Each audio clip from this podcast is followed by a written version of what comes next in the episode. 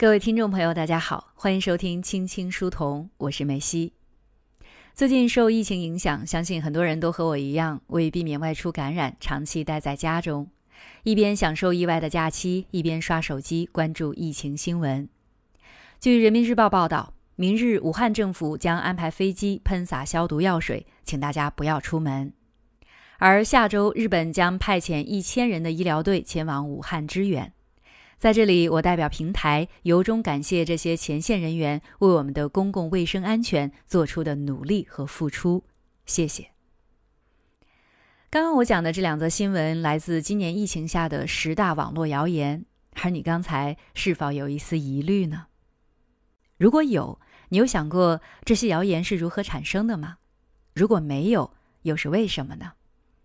是他信任人民日报和我们的节目，还是心中的忧虑导致太希望获得援助，还是其他别的原因呢？事实上，类似的谣言在我们的生活中比比皆是，而相信谣言者也大有人在，因此也造成了许多悲剧。比如，因为宠物会传染肺炎的谣言将宠物扔下楼；因为生活物资短缺的谣言而囤食物和日用品。甚至还有人相信抽烟喝酒可以防止新冠肺炎。这些谣言看似可笑，却实实在在地影响着我们的思想和行为。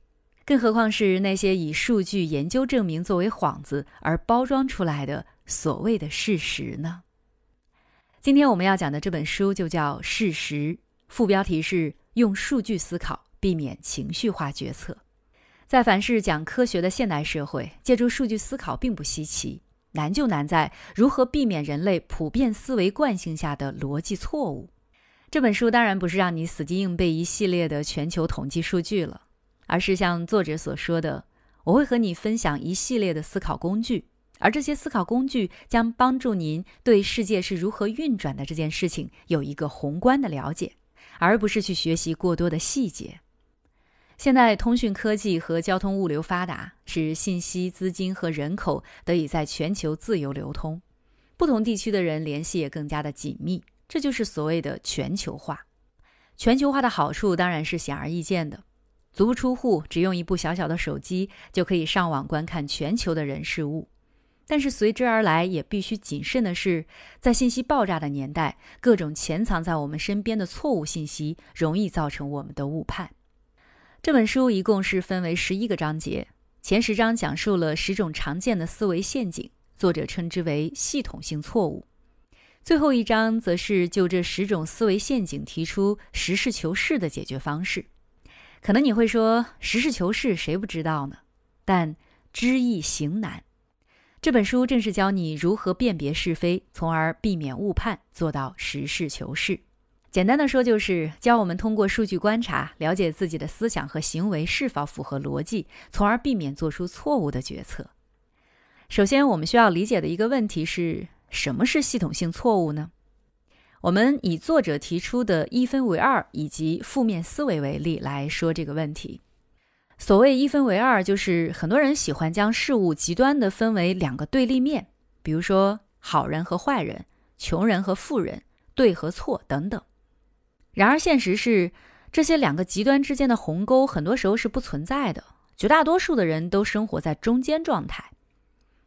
一分为二，使得我们看事物过于极端，而忽视中间的其他可能性，甚至是完全偏离事实。这样的后果就是我们根据错误的认知，做出匪夷所思、毫无逻辑、自相矛盾的判断和决策。比如，在香港反修例运动中，社会将香港人极端地分为黄丝和蓝丝。加上媒体的渲染，他们之间的矛盾自然就更加的激烈。然而，事实上，大部分的人都是处于中间状态的，并不是完全认同以公民抗命之名进行暴力行为，也并不是完全认同政府。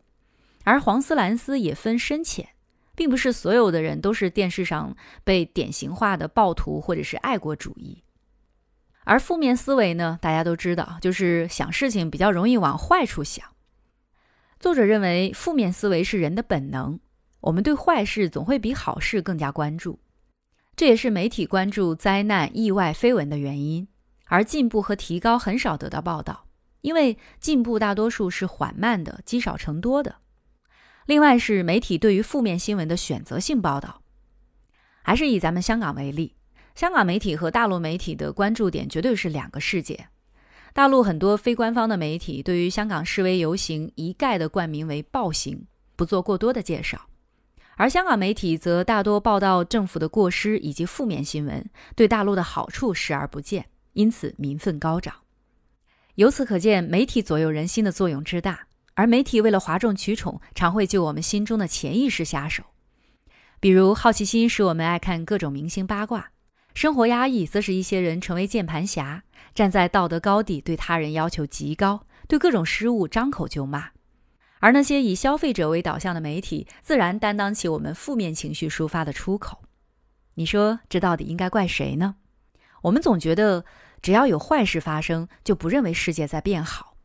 而当一件事持续变好，但当其中出现了一些小低谷，通常我们就只会注意低谷，而不是整体的趋势。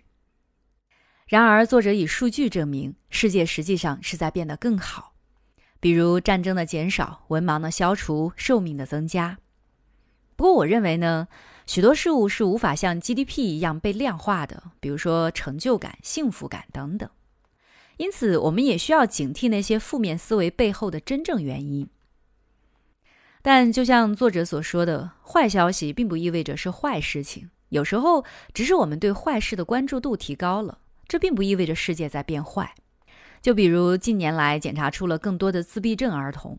事实上，自闭症儿童的问题并不是近现代出现的问题，只是因为现代的医疗科技提升了，因此检查出了更多从前没有被检查出来的自闭症儿童。无论如何，负面思维始终是有碍我们前进的。作者认为，解决办法不是看一些正面的新闻来自我欺骗，而是要保持两套思维方式，就是事情同时有好有坏。另外，作者也提出了造成系统性错误的原因，这个可以追溯到我们作为人类的历史遗传的生物本能。人类的大脑经过几千年的进化，产生了许多本能。我们大脑经常会不经过系统的深思熟虑，而直接跳到简单的结论。这种本能曾经能够帮助我们的祖先避开迫在眉睫的危机，比如说遇到危险或者是被攻击的时候，会本能的全力反抗。这种自卫的本能一直保留到今天。但是今天的我们会有更多的考量因素，比如对方为什么会攻击自己，并且会思考还有什么更好的方法应对吗？再比如，我们都知道垃圾食品吃多了不好，但是我们对糖和脂肪又无比的渴望。因为这些东西在过去食物短缺的情况下是能够救命的能量来源。那为了避免系统性错误，我们要放弃这些情绪化的本能吗？作者认为，我们今天仍然需要这些情绪化的本能，而正是由于这些情绪化的存在，我们的世界和人生才会变得有意义。试想，我们把一切都变得简单、纯理性的输入分析以及解决过程，我们将失去正常人生的乐趣。就像完全没有糖和薯片的世界是缺乏幸福感的，那么我们应该责备媒体，责备发布错误信息的源头吗？作者认为，由于我们错误的世界观，即便我们是能接触到最新数据和信息的人，仍然会对世界产生错误的理解。所以，作者相信这并不是由于媒体的误导、假新闻、错误数据导致人们产生对世界错误的理解。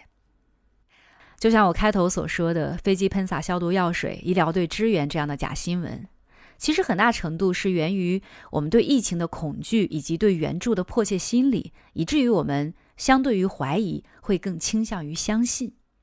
虽然作者认为这种过度情绪化的世界观是非常难以转变的，但是想要根除无知，我们必须帮助人们升级知识系统。在此之前，我们必须先挑战自己对于系统性误判的心态。我们不必为我们答错而感到尴尬，也不必为他人的错误感到过于愤怒或者嘲讽，取而代之的应该是感到无比好奇，问问自己这种错误是如何产生的呢？